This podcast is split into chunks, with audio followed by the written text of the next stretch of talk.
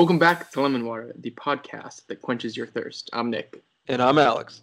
Good evening, Alex. Good evening, Nick. How are you doing? Uh, better. New Year's Eve left me uh, puking at 2:45 in the morning, uh, because of because food poisoning, not because drinking. uh-huh. But it's funny though, because the topic we're going to talk about today is about kids who puke because of drinking, right? We're talking Yeah. about we're talking about higher education. yeah, that's that's a good uh, that's a good segue. Is that a good intro? Perfect. Yeah, talking about higher education. Mostly, mostly I think about the downfalls, right? Not so much about the upsides. well, But we're, I think we're gonna we're gonna segue from sort of senior year in high school, freshman year in college. Um, you graduate from college, and then the life after graduation. right, yeah, crippling post graduation debt. Yeah. That's the exciting stuff that you'll you'll find out while you're in college. You're like, "Oh, I don't have to pay for that." Cuz that's what that's what I was like. When I was in college, I was like, "Oh, I pay for that later." But now that I'm paying for it, I can best you best believe if you're if you're if you're a um, college kid out there listening to this, don't be like, "Oh, I'm just I'll just pay for it later." I mean, you will pay for it later, but don't don't let that be your, you know, driving mentality that like like you don't go to class, you don't do this, you don't that because you're paying for those classes. You better go to You're-.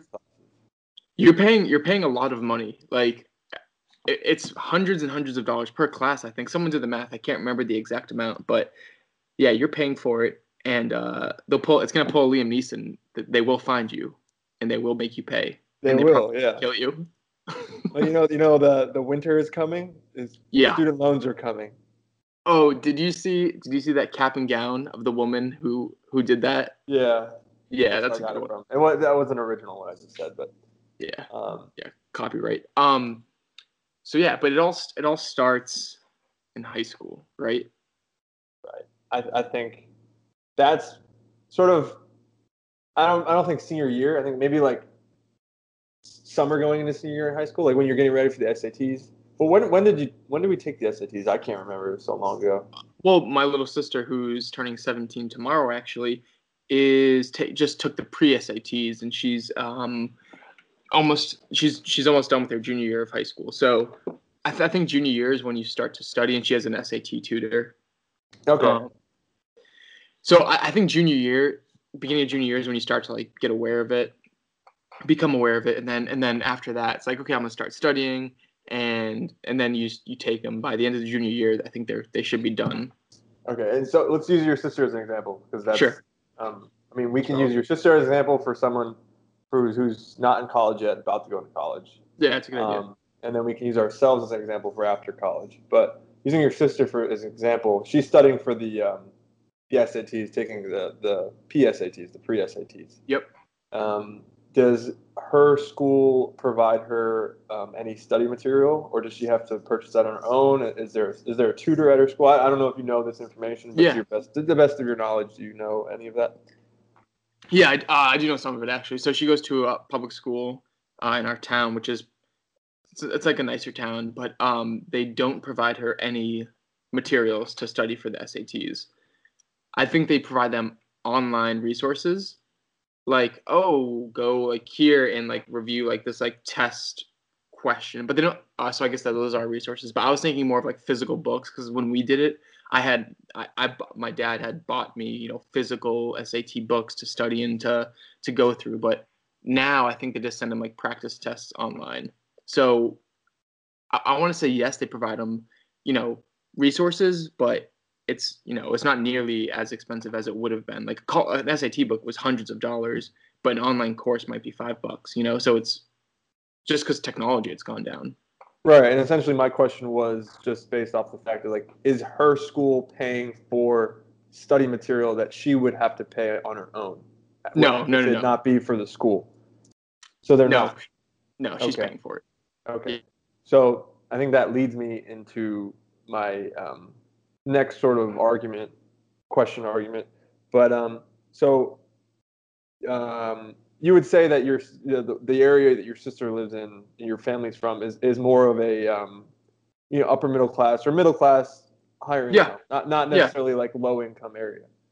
So the, the school she goes to is a pretty good school, Yep, it's it's Yeah. one it's a really good public school. Yeah, absolutely. and I'm sure that her um, teachers are preparing her well enough for the SAT.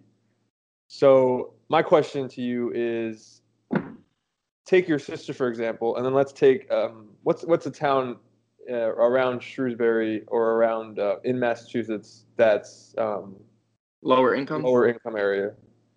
Uh, uh, yeah, I'll say Worcester. Worcester's a, a city. Um, there's good and bad parts of it, but there are some worse parts parts, and it'll be good for this example. So yeah, Worcester's a uh, there's some bad bad schools there. Yeah, or lower lower income schools. So let's take um, and be, the reason why I asked that is because I'm assuming that someone in a lower income neighborhood will have less discretionary income to spend on sort of study material guides, Yeah. whereas someone that's from um, you know a higher income area uh, will have more resources. It's, Yep. it's fa- fair to say, right? Yeah, yeah, yeah, yeah, absolutely. So let's take a kid from from Worcester and then a kid from Shrewsbury, and and then they go take the test. They go take the SAT. Do you think one has more of an upper hand than the other, or do you think um, it's kind of like, you know, figure it out how to get it done? Yeah, I, I mean, I, I think the answer is of course the person who has you know has more money is gonna you know might be more, more well prepared.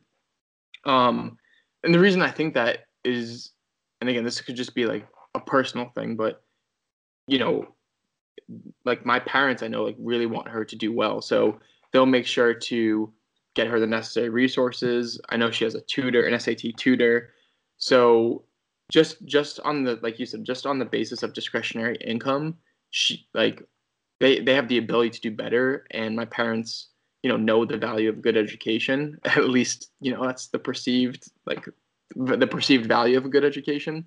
Um so yeah so i, I think for sure that they'll she'll be more prepared than someone who comes from a lower class uh location i mean don't, don't you do you think so too or do you have a differing opinion No, I, I agree. Um, and I, and I would also kind of note that like uh, you have sort of when you have more income, you have more not necessarily more time, but you have the ability to you know buy those things that you wouldn't normally buy if you kind of were on a, a strict budget. And not only that, but these I'm sure these parents who are in these lower income neighborhoods have to work multiple jobs and their sort of their priorities are on making enough money to buy food, um, making enough money to pay rent. It's not sort of a priority for them to buy these, these study materials for their kids. And not that's not to say they don't want their kids to do well in school. It's just they have other more pressing issues to worry about. So that that in that sense, I would I would agree with you that that they're kind of you know they get off on the wrong foot, whereas someone that has the ability to you know pay for those books has a better chance and opportunity to do well in the SAT. And the reason why I bring up the SATs is because that's kind of the the um, that's kind of what the test you take that decides sort of what school you go to, right? yeah your your future and yeah it, i'm sure we're gonna get into it but it's, it's just crazy like it's it's one test and it's one number and like it'll make or break a lot of your potential like prospects for colleges which then obviously i mean you can just go down the line which then sets you up for like a great job and then that sets you up for the rest of your life. So it's like you know you do bad on one test and like you, you could kind of screw up your whole life kind of. You know we know what i'm saying? And, and and I think you and I are in the situation now after already being out of college, working, you know, uh, you know, post grad life. sure We understand now, looking back on it, that how important that test was, and maybe maybe we understand more now how important it was than when we were taking the test or even before the test. oh yeah because I- when you're when you're a kid in high school, you don't really under you can't you can't see the future. You can't see five six years down the road. You can't understand that that one test is going to affect you six seven eight. You know, Yeah. until you retire, it's going to affect you because that affects where you go to school. Where you go to school affects where you get internships. Where you get internships affects where you get a job, and that's kind of the that's kind of the the base of of of what's to come after after you graduate from high school. Yeah, There's it- a lot so- riding on that test. It, no, it's so true. Like like my little sister, like I said, she's going through it right now, and and she's a really good softball player, and all she cares about, and rightfully so, so she's 16, turning 17, is playing softball. Like she's like, I want to play softball. I want to do really well at it. Maybe play in college, but right now for her, it's I want to have fun with my friends. I want to you know be good at this sport, and she still studies really hard and does well in school, but to now she has to you know study for this SAT test, which is kind of not even relevant to an- anything um, is is just more added pressure on top of it. It's, it's it also is is carrying weight that she doesn't even know about too. So there's just all this added pressure, and um, it's just unfairly weighted for someone for most for most high school kids, you know. Right. So because of that, because of that pressure and and that, you know, I mean, you know, like we said, you don't really know, you know five, six years down the road. You can't like think that far ahead when you're in high school. But test, you know, affects you, you know, more so um, close to you when you're applying for colleges. Like you can feel it when you're applying for colleges. When a college says, "Hey, you don't have this score, I mean, we can't we can't accept you."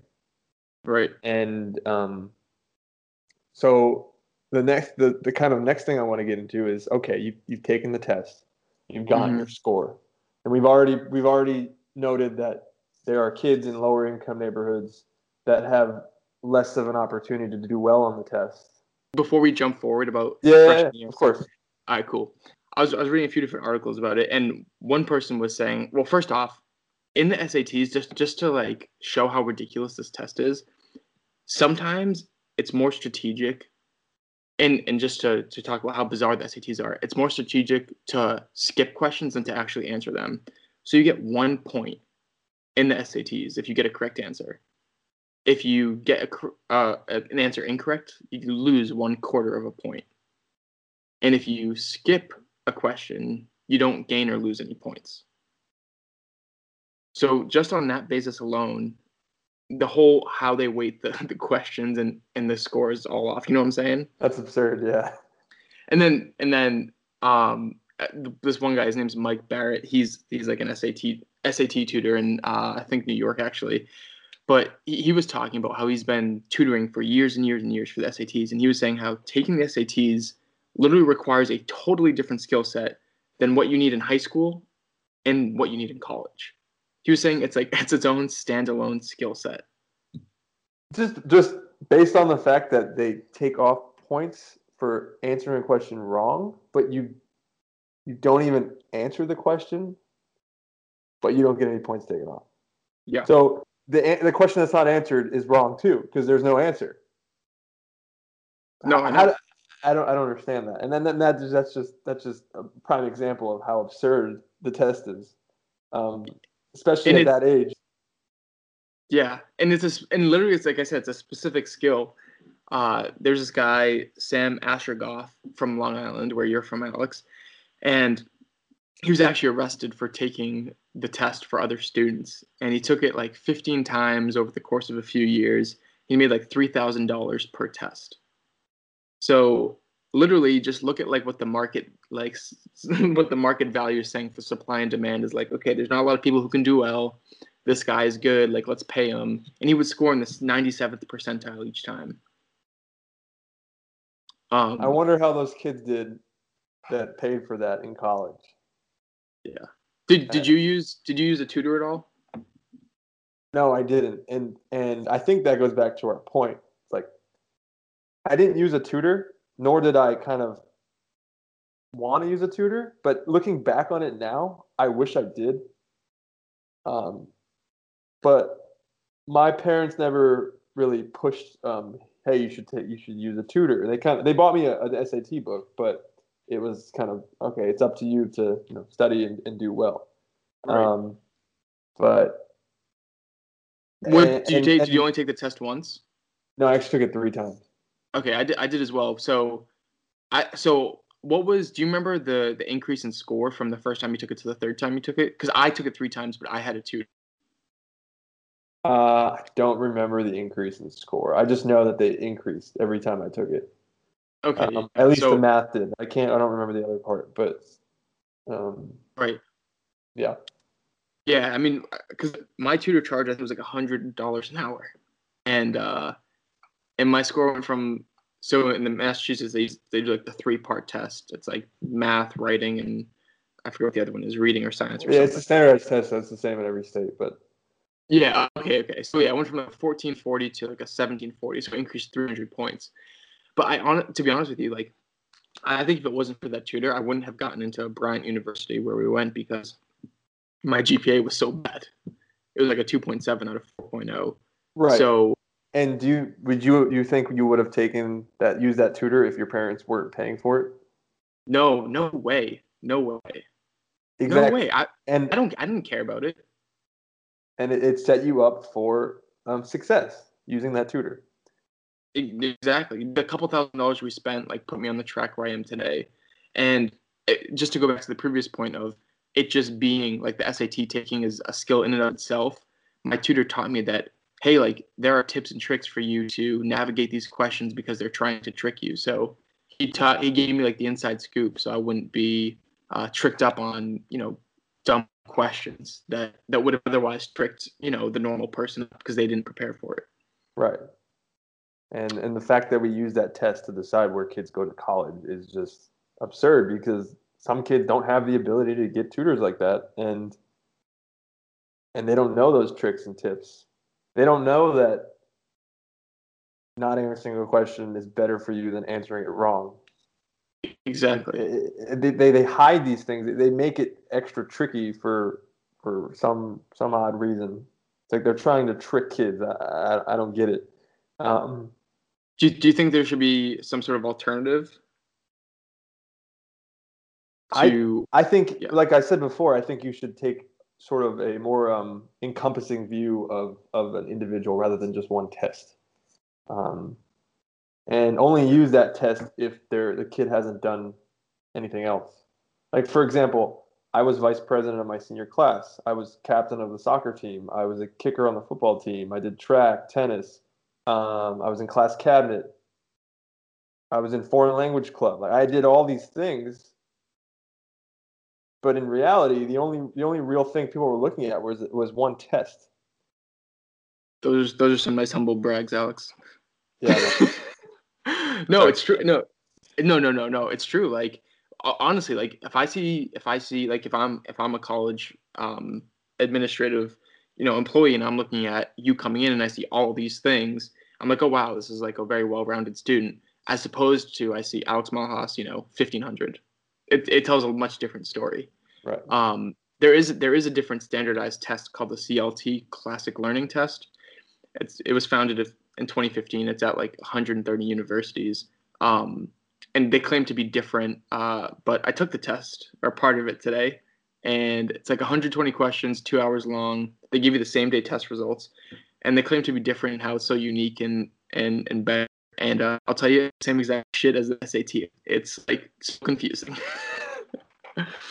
so But that- I don't know. thing. It's like, so you were to take you were to take that test right now today. I guarantee you, you probably wouldn't do that well on it. You probably do, you know, average, maybe a little bit better than you did in high school. Sure. But how smart you are, that what you know now, like you're you're a computer um, uh, Engineer. engineer, whatever. You write code. You you know you know that's a very difficult thing to do. But how can that one test tell you this kid is going to be great at uh, computer science? This kid's going to be a great history professor. This kid's going to be a great mathematician. Eh, You can't use you can't use three three broad um, subjects to to understand a kid and, and what they can be and where they can go. College is meant to be something that a tool that can help you help you understand how to think, help you understand how to learn, and help you understand how to how to you know find what your passion is. And we talked about this in another podcast about passion. Um, and, and colleges are more focused on teaching you information that doesn't necessarily benefit you after graduation. I think, and I know we're jumping jumping ahead here, but it, it goes hand in hand with the SAT. It's like the SAT is learn like taking time out of our day to get a tutor for a test that really doesn't really help us learn. Like when they, when you're trying to learn tricks on taking a test, like that's not Right. you're, you're learning. It's basically learning how to cheat. That's Ex- not- exactly. like that, It's- that's not helping you. And, and and these tutors, they're telling you this is what you have to do. So in that, that in itself is just absurd to me. And then Yeah. in college, we're we're taking tests that that information and, and like I said before, like I've taken classes that I love, and I've also taken classes that I hate.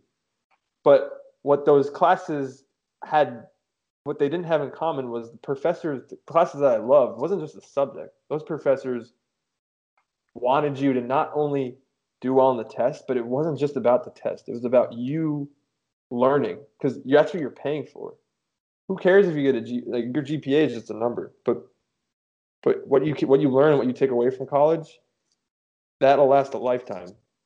Exactly, and, and being able to critically think and and and have problems to be able to approach them. Like, I'm not sure if I'm not sure if the SAT can be replaced with some sort of like project based thing where like, hey, here's a problem, go solve it. But what you need to be able to to learn is is how to critically think and solve problems on your own. Like, you know, think critically, like be resourceful. You know, it's it's the real world. You can Google things, you can ask for help, just figure it out. You know, it's not about oh, you can't use your notebook. Oh, you can't use Google. Oh, it's closed book. Oh, you have to study. It's like, okay, but that's not how everything works. It's like, if I have a coding question, I'll Google it. If I have a business question, I'll call someone. I just, I just figure it out. And I've learned how to be resourceful, and that's more valuable than an SAT score. It's more valuable than valuable than a GPA. It's more valuable than a lot of things. Let's say you didn't. Let's say using an example to make it just make it more pronounced how how uh, obscured it is. Let's say you're sitting at your desk at work. You don't understand how to how to write something in code or whatever. Sure. and you have you have um let's say your dad is like really good at code you're sitting at your desk at work you think your boss is going to care if you pick up the phone and say hey how do you do this because no he he wants it to get done he doesn't care how it gets done he doesn't care how you get it done he wants it to get done but can you imagine sitting in class in college taking a test your professor's up everyone's quiet time on the clock whatever and you pick up your phone in the middle of class, dial your phone up, dial the phone, and ask your dad, "Hey, how do you do this question on this test?" like, what do you think your professor would say? I they would they would probably have threatened to expel you because you're cheating so obviously and like disrespectfully, which is preposterous because you're just asking for help and like that's who you want to call. Like I remember my when I worked at Wayfair as a software engineer, my bosses would promote me to ask others for help because they want you to code, they want you to build the thing, but they want you to build it the right way. So they encourage you to ask for help and seek advice and and talk to people because they know at the end of the day you're going to become smarter because of it and that's what it all comes down to is being the best you at that thing and one of the best ways to do it is through mentors and and people who can help you I, yeah, I agree. I think the best way to learn something is by continuously doing it and practicing. If if if you take a test and you study for it, and let's say you get, let's say you get an 80 on the test, you basically did you completed 80% of the work. You think your boss wants you to complete 80% of the work on a test? No, he's going to let you use any resource you have in order for you to complete 100% of it yeah and and and that's the important part of it. And I, and I'm not saying that taking tests isn't important and understanding and being sort of um, you know being grounded and, and Yeah. mindful. Yeah, like like you should study for tests, and tests are important. And and they have some you know benefits, but at the same time, it's it's it's the way sort of universities are teaching us.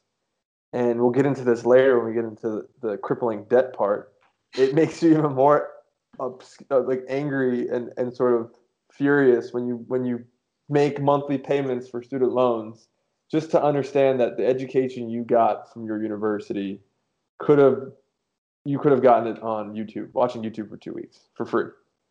exactly yeah it yeah i completely agree um and yeah i learned a lot of things from udemy.com It's basically like a website where you can, you know, take classes and learn stuff. So, yeah, it's and you know, it's like ten dollar classes. I took a $10 ten a coding ten dollars. I took a ten dollar coding class. I got a six figure job offer a few weeks later because of that class, not because of school, because of that class. So, I don't know. I, I don't know what the answer to the SAT question is, but it's something to continue to ponder. Um, some also would, would argue that school helped you understand how to learn in order to understand how to take that class. But yeah, no, I won't. you- I won't, I won't no- disagree with that. Yeah. I mean, there there's some truth behind that, and that's why Yeah. going to going to going to um, higher education, uh, undergrad, graduate, whatever. There's there's definitely some benefits to it. I'm not knocking it, like like, but that's assuming that in a perfect world that all your professors are perfect teachers. Because in in my mind, the person who's best at teaching you is yourself. Because you know how you learn, you know how to you know understand material and, and if one professor teaches one way that's not conducive to your learning you're not going to do well Yeah. instead I of know, here's, here's the information no professor here's the information every test is the same everything is the same you go out you learn it you do whatever you have to do to learn it But just learn it but just learn and, and and understand it. More importantly, don't just regurgitate it. it yeah Um. All right, let's go back to that freshman year question. Can you can you just like briefly mention it again? So you have two people going to college. One comes from a lower income two family. going to college and one got a great education at a high like highly funded um, school. uh, High school because schools are funded through tax dollars, and if, and if your if your municipality doesn't have you know a high um, higher income areas, there's less tax dollars to fund your school, less money to pay your teachers. You're getting less qualified teachers. You're getting um, less uh, you know material for your classrooms like chalkboards, um, textbooks, and all that. Just less less stuff for kids to you know learn. So Right. in that sense, you're already behind because you you just don't have the ability. And and a lot of times in these um, lower income neighborhoods, these kids are worried about you know other things. So there's a lot of violence that goes on in these in these in these neighborhoods, and a lot of things that like you have to grow up quick in these neighborhoods. Right. So their their minds aren't necessarily the, the same on the same playing field as someone who doesn't have to worry about the everyday worries that they have. Um, so so you have a kid in that lower income neighborhood with everything I just said, and he manages to get uh, good enough grades to get into. And I know I used Harvard as an example before, but maybe that's a bad example. Let's use um, I don't know, like uh, let's use University of Georgia, like like a state. sure. He manages to get into the University of Georgia, and then same kid, like I said, higher income neighborhood, more funding, more textbooks, better teachers, Less everything worries. that everything that comes with money. No, doesn't have to w- worry as much. You know, walking home from school or if there's going to be food on the table when, when they get home. Um, so they have more of a conducive environment for them to learn and and you know succeed. So they end up at the same college. And w- what a GPA is in college is sort of an average of all your classes, all your classes GPAs. You average up all the classes, and that's that's basically the number that you get shot out with. right. But classes freshman year are weighted the same as classes senior year. And I know that classes freshman year are more 100, 200 level classes. They're they're supposed to be easier classes. But we already Intro, already yeah. discussed that these classes aren't necessarily easy because of the number. They're easy because of the professor. Because you can you and I can both agree that we've had some professors in 400 classes that barely taught and was easier than a, than a 100 level or 200 level class. Can you agree on that? Oh yeah, for sure. Absolutely. Yeah. So so we use freshman year and senior year on the same level playing field. I said before, these kids that are coming into college aren't all coming in on a level playing field. So Right. Oh, that's a good point. so do you think that that using sort of a um, um, a G, an average GPA for all the all the all semesters and all your you know freshman, sophomore, junior, senior year, you think that all of those classes should be weighted the same, or do you think kind of as you go up in in in grades as you go up in um, you know class. So you go from freshman, sophomore, junior, senior. Do you think that the classes should you know gradually get weighted more? Because not Yeah. only not only are you learning in college, you know, learning in class, but now these kids that are on the, the lower level field when they come in freshman year, they have a chance, they have an ability to, to learn and to and to understand, hey, oh, this is how you do that. Hey, this is how you're supposed to take notes. Hey, this is because you don't Exactly. you don't just understand that right when you get to college. Like that's something that that that gets, you know, Learned. etched into you. Yeah. Yeah, I yeah, that I think that's a that's a really good question and a really good thought.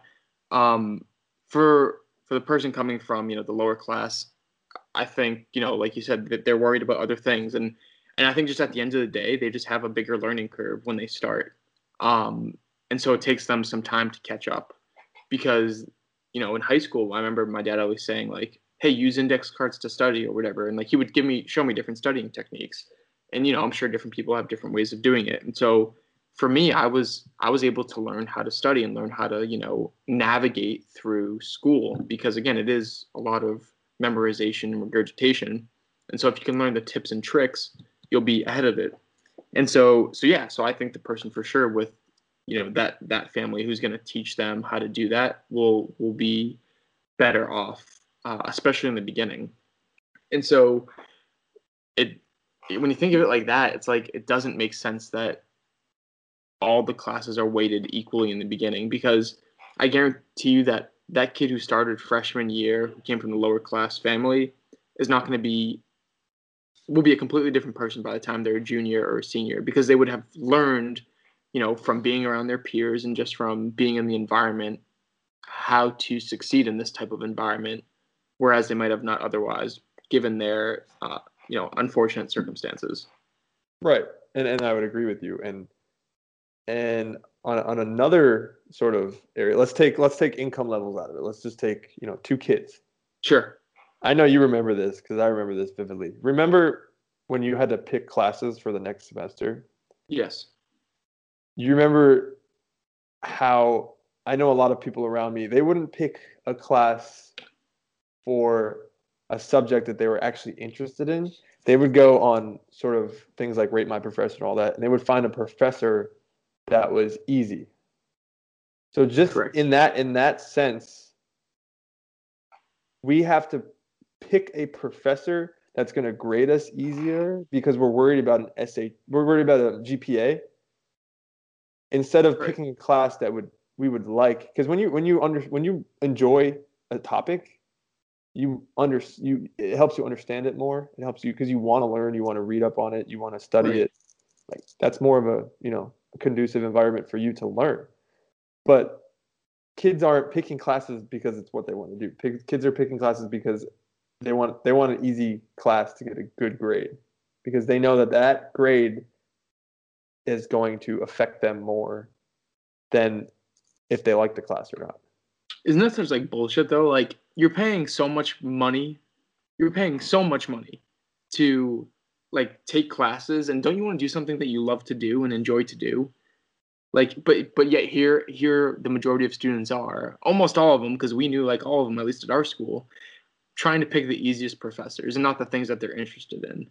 Like in school, I loved tech, but I never took any tech classes because the professors like were really bad and I wanted to get a good job after school. And I don't think I, I don't think I really put it together until you just said it. But now I'm kind of pissed. Sometimes it takes other people stating a fact for you to understand it. yeah, um, it, it's so true. It's like I I want to take all these cool computer classes, but the professors were either like really really hard and, and just weren't good professors, and so I was with my GPA at risk. It wasn't worth it. You know, I'd rather do, I'd rather take the easy way out and not do something that I'd like to do as a and get a good GPA, as opposed to doing something I love to do, suffering through it, getting a getting a bad GPA, but enjoying it. I don't know. It it just, yeah, that that's really And, and I think what makes you more angry is the fact that you're paying the same amount of money as as a another kid who who got the easy professor, who continuously got the easy professors, and and you know that that just I mean that would make me angry too, like, and and I think that leads us into sort of um, the the post graduation sort of talks Mhm. about student loans and all that, and and actually let's let's bring it back. So you, you have you have your GPA. Yep. Senior year you graduate, you have your GPA, and we already kind of noted that that kids are not you know um, playing on a, playing on a level playing field uh, freshman year. So they graduate, whatever they have their GPA, they had to do what it took to get whatever they got. Yep. So that GPA is is the number that they shoot you out with into the real world, and they say, okay, this is what you're worth. Go find a job. yep. Right? Basically. Basically, yeah. Yeah. So so and and it's not only the fact that they shoot us out with a number. What else do they shoot us out with, Nick? You said it before. A diploma. a diploma and how much and the price of that diploma. oh yeah, debt that comes with that diploma. Lot, lot of student debt. Right. So I've recently read up on on on cost of tuition and student loans and student loans the the debt is rising tremendously. The amount of uh, debt that's taken out, the amount of um, the not only the the universities are getting more expensive, but the interest rate for these um, loans are getting higher and higher and higher. Do you know It's why not- college prices are increasing? Um, Do you have any guesses? well, my guess is I, I know. I, at least I have. I have some insights. I think. it's not I'll just tell you. yes, but but the Obama administration in 2010 uh, made a decision that all all federal student loans issued by the federal government, all all student loans had to be issued by the federal government rather than um, um, a portion being issued by private banks.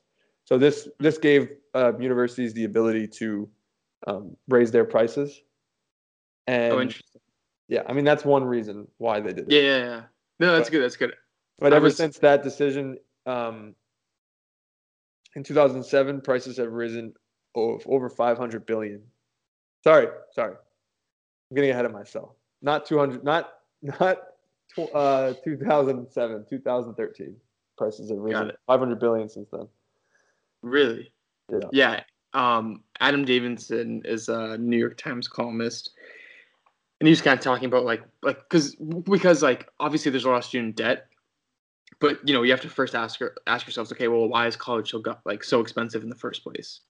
Um, and basically what it comes down to is when you have higher tuition, it allows colleges to shape their student body for exactly who they want to bring into their school basically like if you have a higher tuition it's easier for schools to offer discounts to students that they want.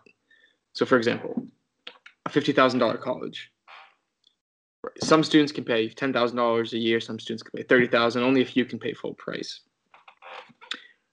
But say you know bryant university $50000 a year wants to attract for example um, you know asian kids who grew up in georgia for some example they can offer those kids, eh, the Asian kids in Georgia, a huge discount on the college tuition, and it looks really good. And they say, "Oh wow, I'm getting this for you know forty thousand dollars less each semester or each year, excuse me." And so, it, and so basically, it's just like an old school pricing strategy where they say, "Hey, you want this thing? It's fifty dollars. Oh, we'll mark it down eighty percent to ten dollars." And so and so that's kind of where it comes from. And so they they increase the price so that they can have the power to you know reduce the price. It's it's literally just like like an old school car salesman like oh this this car's $50000 but i'll give it to you for 30 um so i thought that was kind of an interesting perspective. And so how it like kind of just changes you know just just change the price and offer someone a discount and then you can kind of control exactly who comes into your school and what that looks like. Right. And and why why do individuals go to college? What's what's the main reason? the value of a college education Well, what is it? What does a college education get you? Oh, right, a job. Exactly. So the re- only reason, not, not the only reason. I mean, obviously, people go to school. I mean, we go to school to, to learn to better ourselves. And education isn't just something that stops when you graduate. You- I think education stops when you die. You're constantly learning, constantly understanding information. And if you think that, if you think that you, you stop learning right after you graduate college, and that that's just absurd. and that, that just doesn't make any sense. But uh, employers, especially in corporate jobs and, and um, higher salaried jobs, they take um, they make you have an uh, have a degree, right? It's a necessity, yeah. right? They're not going to give you a job unless you have a degree, for the most part. So these colleges know that they know that you need a degree to get a job. So they go, oh, I'll just charge absurd prices for you to, you know, to, for you to yep. get a job because you, are going to come to me anyway because you need me. It's, it's so true. Of, it's that Supply sort of mentality. Yeah, you need me, so I'm gonna sky make the price go skyrocket, and it's it's a it's a you need me, but I don't need you. That's what makes college so powerful is because we we need the college, but because there's such a high su- supply of students who want to go to college, colleges don't really need us. And so and so because they have that like, flexibility of people who are going to flock to them anyways, that just gives them the economic power to make tuition so expensive and they can increase it, you know, a thousand dollars a year, a few thousand dollars a year. Right. And and, um, and that sort of makes I don't know about you, but that makes me feel, especially someone now that's paying back student loans that makes me feel like I'm like handcuffed. You know what I mean? Like they're in charge. Like yeah, like they can do whatever they want with me because because uh, I, I don't have any other choice. I have to I have to go to college to get a degree. So yeah, how can we change that? How how can because w- universities aren't going to change that.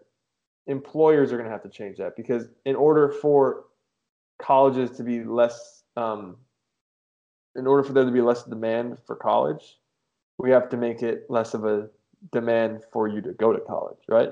Yeah, yeah. Deval- I mean, kind of devalue a college degree type of thing.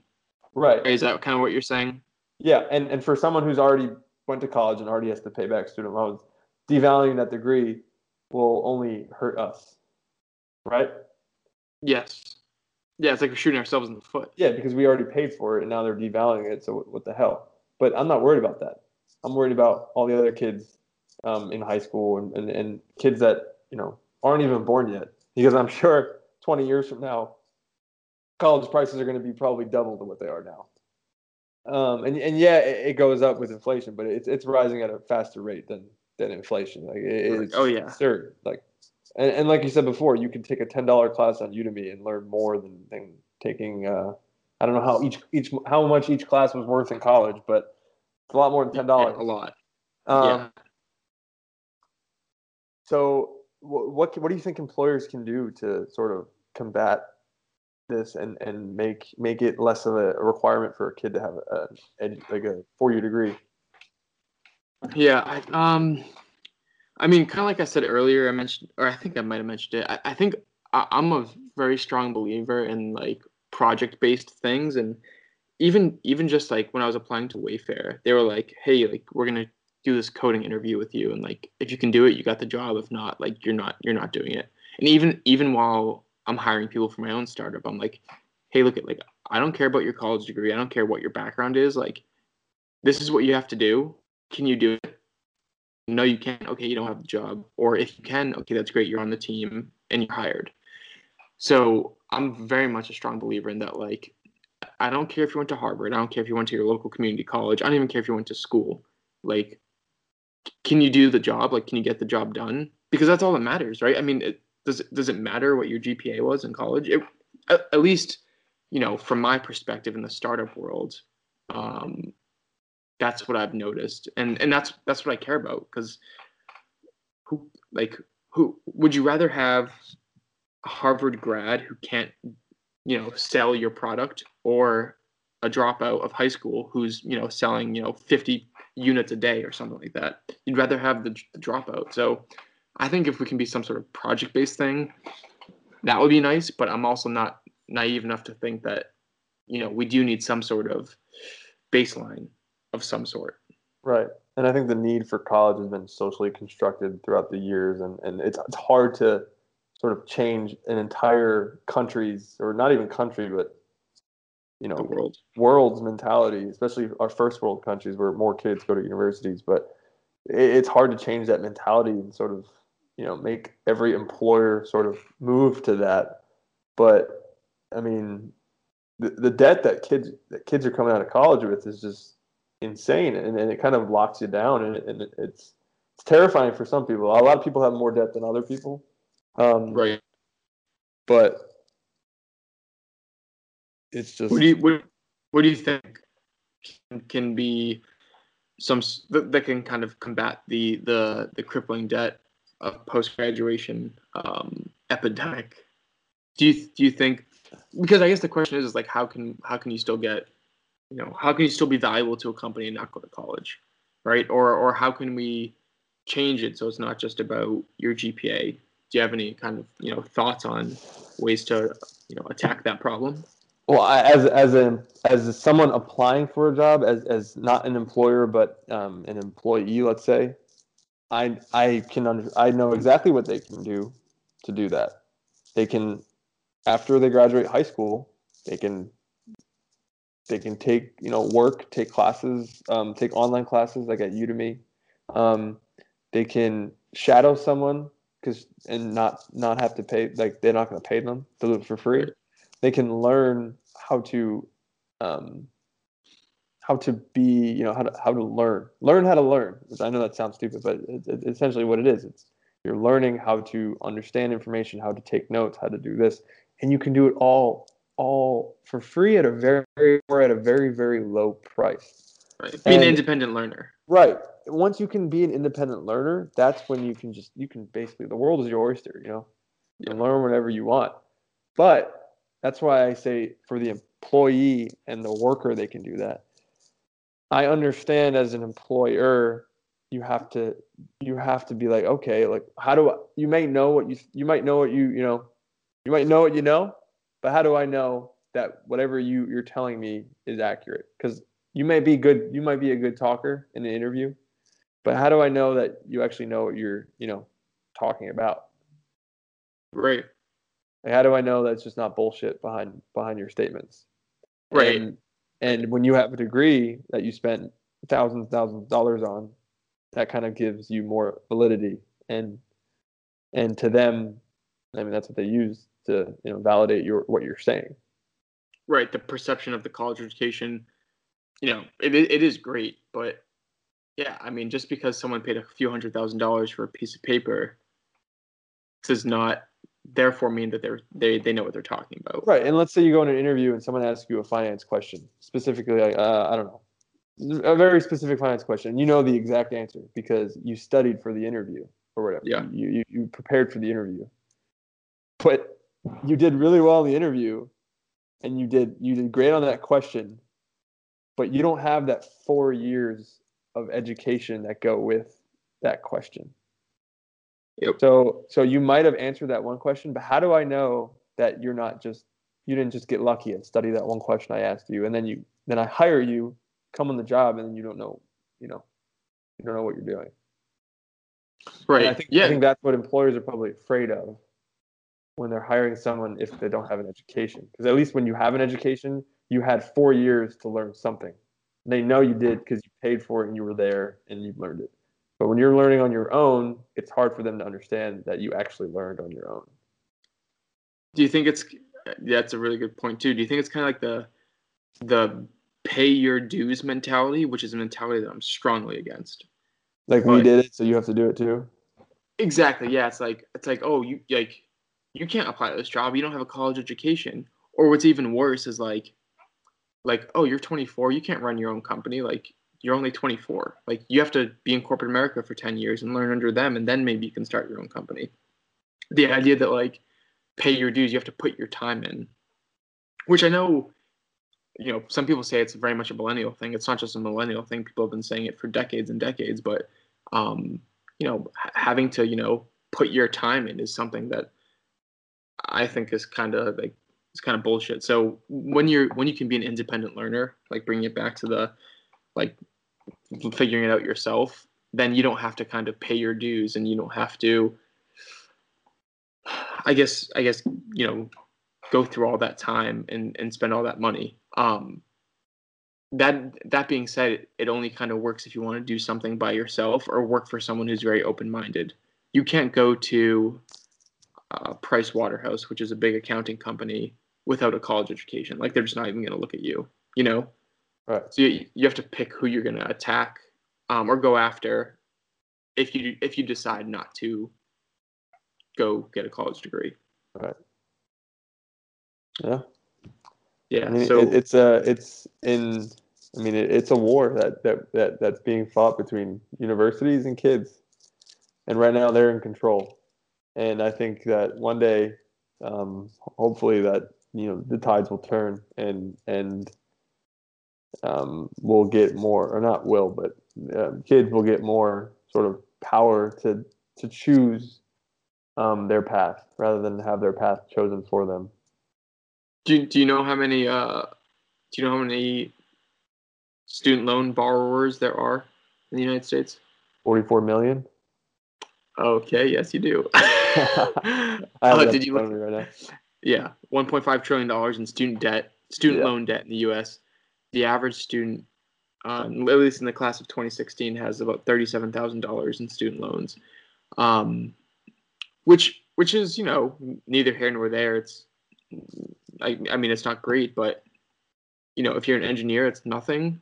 Um, like a software engineer, like that's a high-paying job. But if you're a uh, Latin American history major, then then that's a lot of money. So it Right.